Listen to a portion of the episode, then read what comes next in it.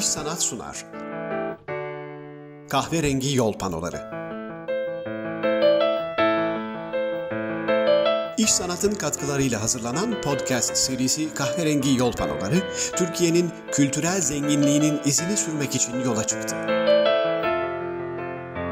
Öğren yerlerinden müzelere, anıt yapılardan sanat eserlerine, kahverengi yol panolarıyla işaretlenen değerlerimizle ilgili yapacağımız yayınlarda bilim ve kültür dünyasından isimlerle söyleşiyoruz.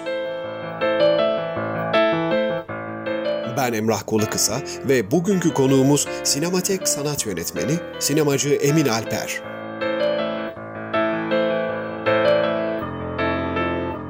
Kahverengi Yol Panoları başlıyor.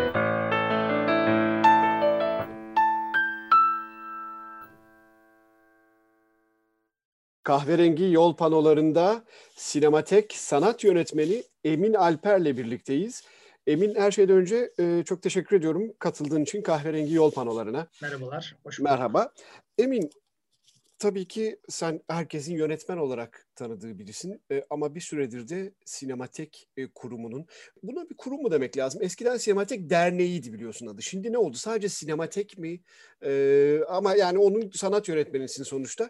E, önce oradan başlayalım. Nasıl bu göreve, sana nasıl bir teklif geldi ve sen e, nasıl kabul ettin? E, oradan başlayalım mı? Tabii.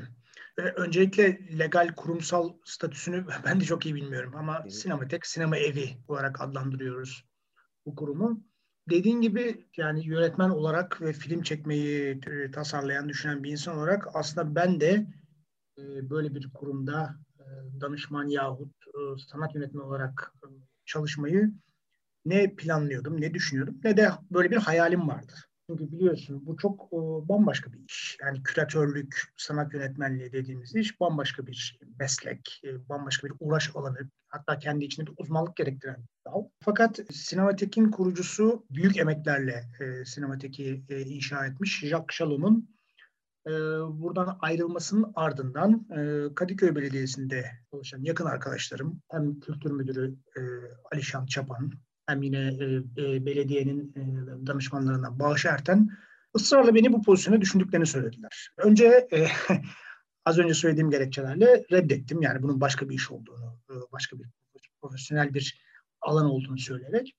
Fakat hem onların ısrarı hem de e, Sinematek'te hem daha önce çalışmış hem de hali hazırda çalışma, çalışmakta olan e, arkadaşlarımla yaptığım e, görüşmeler ve istişareler sonunda beni bu işi e, yapabileceğime, en azından belli bir süreliğine bu işi üstlenebileceğime ikna ettiler. Beni de heyecanlandıran tabii ki pek tarafı olduğu için, için ben de kabul ettim. E, her ne kadar e, kendi iş yükümü, e, sinemacı yönetmen olarak kendi iş yükümün yüzde yüz kendimi bu alana hassetmekten zaman zaman alıkoyacağımı bilsem de hem dediğim gibi belediyedeki arkadaşlarla hem belediye başkanıyla yaptığım görüşmeler sonucunda hem de ekip arkadaşlarımla yaptığım görüşmeler sonucunda bir tür hani part time sanat yönetmeni e, olarak e, çalışmaya başladım. Emin e, çok güzel. E, Jacques Chalam'ın da adından bahsettin demin. Hatta daha da geriye gidersek aslında Sinematek Derneği ilk kez 1965'te kurulmuştu. O zaman işte Onat Kutlar, e, Şakir Eczacıbaşı e, gibi isimler de özellikle bu konuda öncü olmuşlardı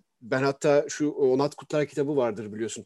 Onu yeniden alıp karıştırdım ve gerçekten onların o dönemde yaşadığı heyecanı e, görüp heyecanlanmamak mümkün değil. Çok ilginç, çok güzel anılar var. Bir yandan Onat Kutlar işte e, Skognamilyon'un anılarında görüyoruz. E, 1960 yılında tanışmışlar ve diyordu ki hep işte sinemateyi kurmak istiyordu bana anlatıyordu. Öte yandan Şakir Eczacıbaşı tesadüfen Langlois ile tanışıyor. Henri Langlois e, Fransız sinematiğinin e, kurucusu ki Langlois da aslında İzmir doğumlu e, olması sebebiyle ilginç. E, tabii o aslında Türkiye'deki e, sinematiğin de onursal başkanı oluyor e, bir anlamda. O tabii e, 1965'te kurulan ama 1980'de kapanan Sinematek daha sonra Türk Sinematek Derneği adını alıyor. E, sizin Sinematek de aslında onun bir devamı gibi değil mi? Ne diyorsun? Aslında samimi bir şekilde cevap vermek gerekirse hem evet hem hayır. Hı hı. Ee, bir kere kurumsal anlamda bir devamlılık söz konusu değil. Tabii Jacques Shalom aradaki gerçekten en önemli bağlantı sayılabilir ama onun dışında hani Sinematek'in kurucu kadrosundan e, herhangi bir kimse yok şu anki Sinematek'in kurulu sürecinde yer almamış durumda. Ama asıl önemlisi arşiv anlamında ki sinemateki sinematek yapan en önemli şeylerin başında arşiv geliyor. Arşiv anlamında bir süreklilik yok. Çünkü sen de çok iyi biliyorsun 12 Eylül darbesinden sonra sinematekin e, arşivine el koyuyor askeri yönetim. Ve bugün hala Mimar Sinan Üniversitesi'nin sinema televizyonun bölümünün arşivlerinde olduğunu biliyoruz. Zengin arşivin. Dolayısıyla bu anlamda bir e, süreklilik yok. Sadece bir tür iddia anlamında bir devamlılık iddiasında olduğu söylenebilir bugünkü sinematekin. Ama onu bile yine ihtiyatlı bir şekilde söylemek lazım. Çünkü 1960'larda sinematekin gördüğü işlevle e, 2020'lerde bir sinematekin göreceği işlev arasında dağlar kadar fark var. E, Türkiye sinema kültürünün oluşumunda çok büyük e, rol oynamış bir kurum e, Sinematek. E, Avrupa sanat sinemasının en önemli eserlerini Türkiye'li seyirciyle e, buluşturmuş ve gerçekten de bir kuşağın yetişmesine çok ciddi katkılarda e, bulunmuş bir kurum. Bugün ise 2020'lere geldiğimizde 1960'lardan 70'lerden farklı olarak Avrupa sanat sinemasının seçkin ürünlerine ulaşmakta o dönemkine kıyasla daha az zorluk çekiyoruz. Hatta bırakalım 1960'ları ben, benim kendi eğitimimi tamamladım. 1990'lara kıyasla bugün artık filmlere ulaşmakta çok daha fazla kanallarımız mevcut. Festivaller bir yana artık dijital platformlar hani bir Mubi girdi mesela hayatımıza. Ama onun dışında e, hani Türkiye gibi bir yerde illegal e, yöntemlerle artık filmlere ulaşmak da çok kolaydı yakın bir süredir biliyorsunuz. Torrent dediğimiz yöntemlerle veya takım kaçak sitelerle. Dolayısıyla böyle bir dönemde ve bir de bunun üzerine 35 milimetre filmlerin tarihe karışmasıyla birlikte yani artık dijital kopya dediğimiz şeylerin yaygınlaşmasıyla daha doğrusu tek geçerli projeksiyon yöntemi haline gelmesiyle birlikte arşiv anlamında da bir ciddi zihniyet değişikliği e, gidildi, gidilmek zorunda. Dolayısıyla 2020'lerin sinemateki bu anlamda çok farklı olmak durumunda hazırlayacağı seçkilerle olsun, e, yine sunacağı arşiv hizmetiyle olsun. Dolayısıyla 1960'ların misyonunu bile yeniden üstlenirken ciddi bir revizyona tabi tutmak zorunda bu yönetici. Evet bu arada şimdi 60'larda kurulan sonra 1980'de kapanan sinematekin ardından biliyorsun bir de İstanbul Film Festivali e, dönemi var. Yani yine orada aslında Onat Kutlar ve Şakir Eczacıbaşı gibi isimler bu sefer yine orada da başat isimler haline geliyorlar ve İstanbul Film Festivali de aslında benzer bir işlevi üstlenmeye başlıyor. Yani nasıl sinematek belli bir kuşak e, işte Erden Kral gibi efendim Ömer Kavur gibi sinemacıların belki yetişmesinde önemli bir pay sahibi olduysa İstanbul Film Festivali de ondan sonra daha genç kuşağın işte Zeki Demirkubuzlar, Nuri Bilge Ceylanlar bu gibi yönetmenlerin aslında yetişmesinde önemli bir e, pay sahibi oluyor. Tabii ki festivalin belki sinematiğe göre handikapı çok daha kısa sürüyor olması sadece bir ay, bir buçuk aylık bir etkisi var belki. Sen e, tabii ki festival dönemine yetişmiş bir sinemacısın. Sen neler hatırlayacaksın? E, tabii az önce saydığın yönetmenlere ben kendimi de rahatlıkla ekleyip e, sokabilirim. Bizim yetişmemizde de çok ciddi bir etkisi oldu İstanbul Film Festivali'ne. Benim Boğaz yıllarında hatırladığım çok e, çarpıcı bir anı var. Onu da burada e, bu vesileyle paylaşayım. Boğaziçi Üniversitesi Sinema Kulübü'ndeyken e, rahmetli Onat Kutlar'ı çağırmıştık e, bir söyleşiye ve kendisine e, bir hayli sıkıştırmış ve sistem etmiştik. Niye e, sinemateki tekrar canlandırmak gibi bir proje varken onu bıraktığınızda festival yaptınız diye. Çünkü tam da az önce bahsettiğin, senin de söylediğin gerekçelerle hani festival 15 günlük bir maraton. E, yetişebildiğiniz kadar ancak filme yetişebiliyorsunuz. Hani böyle sıkışık bir dönemde e, paranız da yetişmiyor çok fazla film izlemeye. Oysa sinematek bütün bir yıla yayılmış bir projeydi. Yani dolayısıyla biz öğrencilik yıllarında da sinematekin ne kadar önemli olduğunun farkında olan, bunu bilen, bunu hatırlamasa bile bir şekilde okuduğu kaynaklardan e, bilen bir kuşaktık. Daha sonra tabii gelen kuşaklar muhtemelen sinematekin ismini bile duymadılar. Hı hı. Dediğin gibi İstanbul Film Festivali'nin filmleriyle kendilerini eğittiler.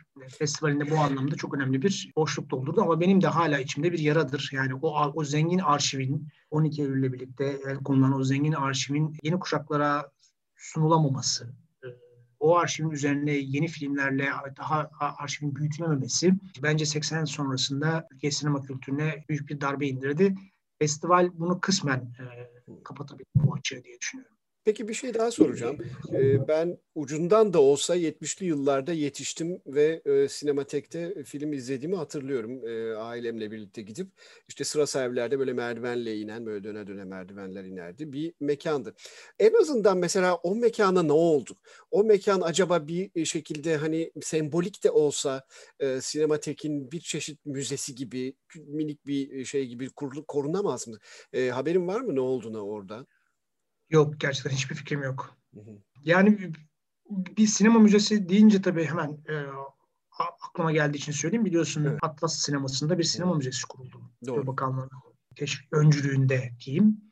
Ee, yani son yıllarda galiba duyduğumuz en sevindirici olaylardan birisi oldu. Hani eksiği, artısı vesaire günahlarını tartışırsınız istediğiniz kadar ama Kültür Bakanlığı eliyle yapılmış herhalde 2004'te başlayan sinema destekleme yasasından bu yana belki de e, e, abartmadan söyleyeyim sinema kültürümüze yapılmış en büyük hizmet olduğunu düşünüyorum açıkçası. Tabii ki geliştirilmeye ihtiyacı var. Ama mesela işte dediğin gibi hani sinematekin yıllar önce kurulmuş olduğu mekan da bu şekilde değerlendirilebilir, değerlendirilebilseydi veya yine bir kez daha altını çiziyorum. Sinematekin o eski arşivi veya Mimar Sinan'da e, hala şu an korunan ve son zamanlarda bir takım tartışmalara konu olan, tekrar bu tartışmaların e, yeniden alevlendiği o muazzam arşivde bir şekilde gün yüzüne çıkarılsa ve seyirciyle buradaki müthiş koleksiyon seyirciyle buluşturulabilse ne güzel olur. Doğru söylüyorsun. Peki e, bu arada e, sizin yeni sinematek diyelim Kadıköy'de değil mi? Yani Kadıköy'de bir mekanı var. Evet. Bir süredir de e, oranın hazırlıkları devam ediyordu. Nihayet artık gerçekten sanıyorum 3 aşağı 5 yukarı tamamen bitti oranın e, inşası da. Oradan biraz bahsedelim mi? Yani e, ne gibi bölümleri var ve nasıl bir e, planlama düşünüyorsunuz oranın çalışmasıyla ilgili? İnşaat aslında uzun bir süre önce bitti bitmiş daha doğrusu. Yine burada ben yine Jacques Chalom'un ismini anayım. Kendisinin büyük çabalarıyla kendisinin süpervizörlüğünde çok yoğun geçen bir inşaat sürecinden sonra tamamlandı binanın inşaatı ve gerçekten çok da titiz bir şekilde planlanmış bir bina. Her türlü detay düşünülmüş. Yaklaşık 160 kişilik bir sinema salonu var. Son derece iyi bir ses sistemi, kalibre bir DCP e, projektörü söz konusu. Yani son derece kaliteli gösterimler yapmaya elverişli bir salonumuz var. Ee, onun dışında bir sergi salonu, arşiv için ayrılmış mütevazi büyüklükte bir e, bölüm ve yine mütevazi büyüklükte bir kütüphane salonu var. Daha henüz bu arşivin ve kütüphanenin eksikliklerimiz var. Bunlar tamamlanacak zaman içerisinde.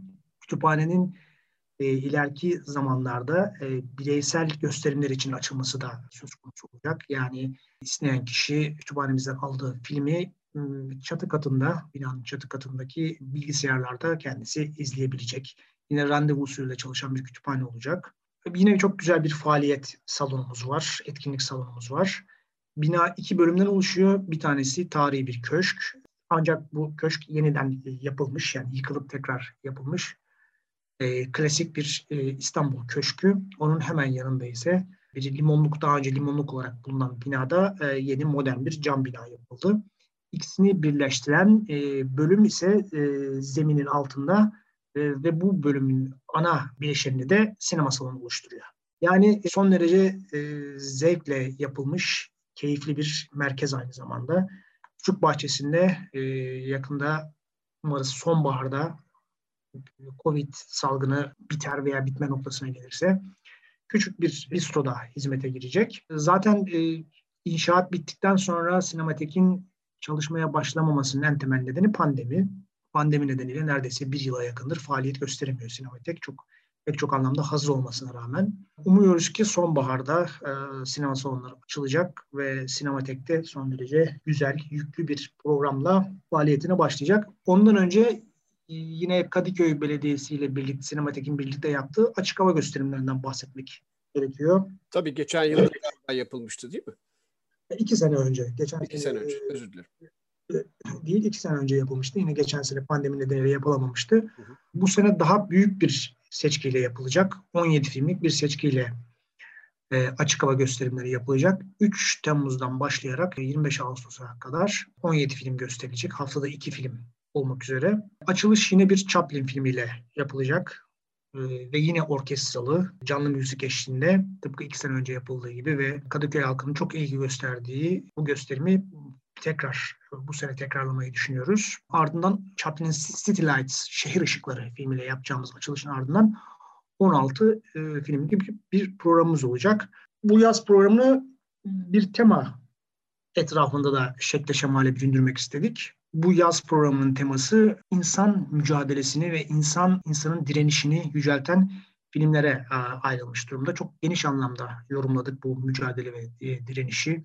Yani ayrımcılığa, baskıya, sömürüye karşı verilen mücadele veya bizzat bir e, kimlik mücadelesi, varoluş mücadelesi, e, bütün bu mücadele biçimlerini övgüyle yaklaşan ve bunları tabii ki son derece kaliteli bir sinema diliyle aktarmış sinema tarihinin önemli klasiklerine yer verdik. Kısa zamanda da bu programı seyircilere duyuracağız. Çok güzel. Dediğin gibi pandemi bazı şeyleri e, özellikle sinema, tiyatro gibi e, alanları çok fazla etkiledi ama birçok şeyi de tabii etkiledi.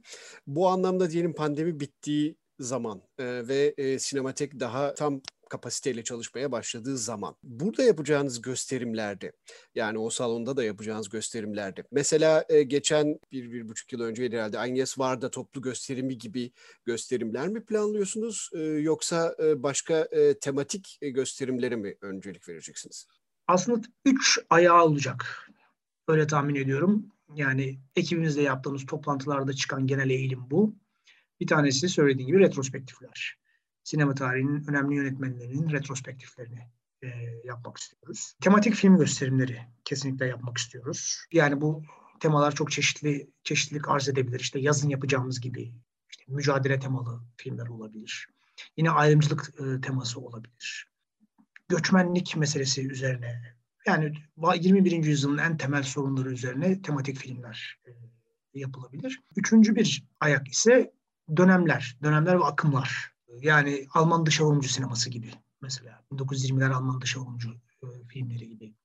Japon yeni dalgası gibi, Fransız yeni dalgası gibi, İtalyan neorealizmi gibi, işte Latin Amerika üçüncü sineması gibi yine sinema tarihinde e, kendisinden söz ettirmiş belli dönemleri, akımları sinemateke e, misafir etmek ve en önemlisi bu gösterimleri takım söyleşiler, paneller, tartışmalarla e, kuşatmak, çerçevelemek niyetindeyiz. Evet, e, gerçekten o işin önemli bir boyutu. Çünkü e, az önce de konuşmuştuk. Sinematek her zaman aslında sinema kültürünün e, yani 60'lı yıllarda da e, özellikle öyleydi. Sinema kültürünün Türkiye'de e, gelişmesi, Türkiye'de daha çok e, insana nüfuz etmesi için e, aslında işlev gören bir kurum. Bu anlamda söyleşiler, tartışmalar, işte belki başka türlü eğitim programları bilmiyorum e, onlar da var mı aklınızda.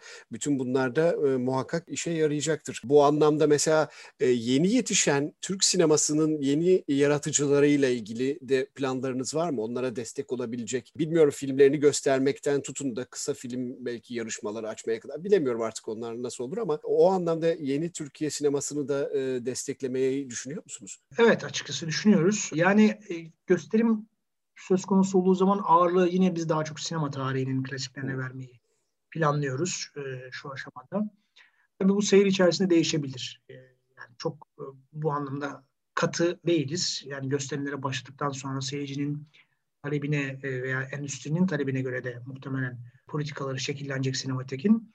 Ama e, bu az önce bahsettiğim paneller, söyleşiler e, çalışmaların yanında atölye çalışmaları hmm. yapmak çok istiyoruz. Yani dışarıda zaten dağınık bir şekilde çok farklı kurumun yürüttüğü malum e, pek çok atölye var. Senaryo atölyeleri, atölyeleri var, film analizi atölyeleri var. Bunların ger- gerçekten en kaydı değer, en kaliteli olanlarını ve bizzat e, sektörün önde gelen isimlerini yaptığı bu tip atölyeleri merkeze çekmek, merkezi bunlar için bir ev sahibi haline getirmek gibi bir niyetimiz var. Fakat şunu da söyleyeyim tabii bu bunlar çok iddialı programlar. Şundan uzak duruyoruz. Yani çok iddialı başlayıp önümüze onlarca hedef koyup o, bu hedefler ve iddialar altında boğulmaktan açıkçası çekiniyoruz. Bunları yavaş yavaş inşa etmek, etmek hem benim hem de ekip arkadaşlarımın temel düşüncesi. Dolayısıyla öncelikli olarak sonbahardan itibaren biz daha çok e, gösterim programlarıyla düzgün, son derece iyi işleyen ve dediğim gibi söyleşi ve panellerle zenginleştirilmiş bir film programıyla başlamak istiyoruz.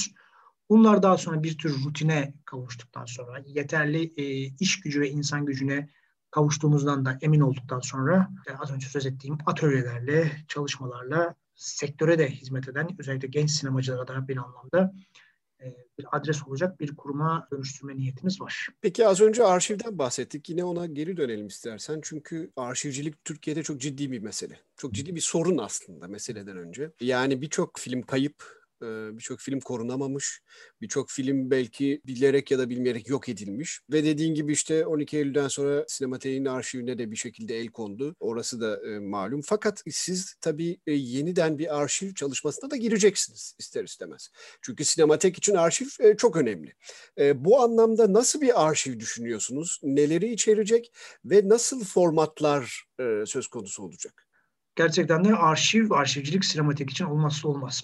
Fakat e, bu arşivimiz klasik sinematek arşivi gibi bir film arşivi olamayacak maalesef.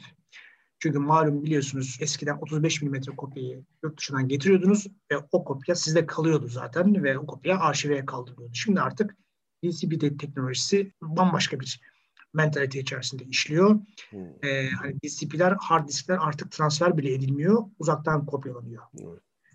Ve e, bunlar belli gösterimler için programlanmış. Yani ancak üç kere gösterebiliyorsunuz. Ondan sonra bir daha gösteremiyorsunuz. Bunların şifrelerini çözemiyorsunuz. Dolayısıyla bunları, bu kopyaları, DCP kopyalarını kendi e, arşivinizde saklamak isterseniz çok yüksek bedeller ödemeniz hmm. gerekiyor. Onun dışında sadece gösterim hakkını alabiliyorsunuz. Ki şu an gösterim hakkını almak bile bizim için çok büyük bir mesele. Malum Türk lirasının yaşadığı değer kaybı nedeniyle Hani onları bile zaten sadece üç gösterim hakkı için gerekli telifi bile ödemekte. Şu an kurum belli ki zorlanacak önümüzdeki süreçte. Dolayısıyla bu filmleri saklamak bu anlamda maalesef e, mümkün olmayacak gibi gözüküyor. Böyle bir arşiv e, tutmak mümkün olmayacak. Ama onun dışında genel anlamda bir e, sinema arşivi. Önemli e, mesela yazarların, yönetmenlerin e, kendi şahsi arşivleri. Bunlar yani el yazmalarından tutun afişlere kadar, e, eski mini DV kopyalardan tutun ne bileyim e, 16 mm filmlere kadar her türlü sinemayı ilgilendiren materyali bir şekilde e, bu arşive katmayı düşünüyoruz. Şu an arşivde mesela Bülent Oran'ın el yazması senaryoları var. Bu evet e, şu andaki arşivin en önemli materyallerinden bir tanesi. Buna benzer bir şekilde hem bireysel bağışlarla hem de işte sahaflardan edineceğimiz önemli ve değerli e, materyallerle e, sinema arşivini zenginleştirmeyi düşünüyoruz. Evet buradan da aslında belki duyurmuş olalım. Yani eğer elinde e, sizinle paylaşmak isteyen e, arşivsel malzeme olan birileri varsa Sinematek e, bu tip bağışları kabul ediyor anladığım kadarıyla. Kesinlikle. Peki Emin çok teşekkür ediyorum. Güzel bir sohbet oldu. Bir yandan biliyorum yeni filmin içinde çalışmalar e, devam ediyor. Umarım iki alan birbirini çok fazla olumsuz anlamda etkilemez. E, aksine birbirini besler diye umut ediyorum. E, yani ben de öyle ümit ediyorum. Zaten çok tecrübeli bir ekiple çalışıyorum. Yani ben geldiğimde zaten işler büyük ölçüde yürüyordu. Benim bu anlamda işlerin yürümesine yeniden e, ayağa kaldırılması falan gibi bir işlevim söz konusu olmadı. Çok güvendiğim bir ekip olduğu için zaten ben olmasam da film çektiğim süre boyunca Sinematek'in kurumsal işleyişin hiçbir aksamaya e, gidilmeyeceğini, hiçbir aksama yaşanmayacağını düşünüyorum. Evet, e, sonbahardan itibaren de inşallah bu pandemi biraz bize müsaade eder. Ben bir iki kere geldim sinematiğe. Gerçekten iskeleden yani Kadıköy iskelesinden aslında 15-20 dakikalık bir yürüyüşle e, rahat rahat varılacak bir yer. Ve birçok sinema severin ikinci adresi e, olacağını ben umuyorum, öyle düşünüyorum. Çok teşekkür ediyorum tekrar kahverengi yol panolarına katıldığın için. En kısa zamanda görüşmek umuduyla. Ben teşekkür ederim. Kahverengi yol panolarında bugün sinematek sanat yönetmeni sinemacı Emin Alper'le söyleştik. Vakit ayırıp dinlediğiniz için teşekkür ederiz. İş Sanat'ın katkılarıyla yayımlanan kahverengi yol panolarının bir sonraki durağında buluşuncaya dek hoşça kalın. İş Sanat sundu. Kahverengi yol panoları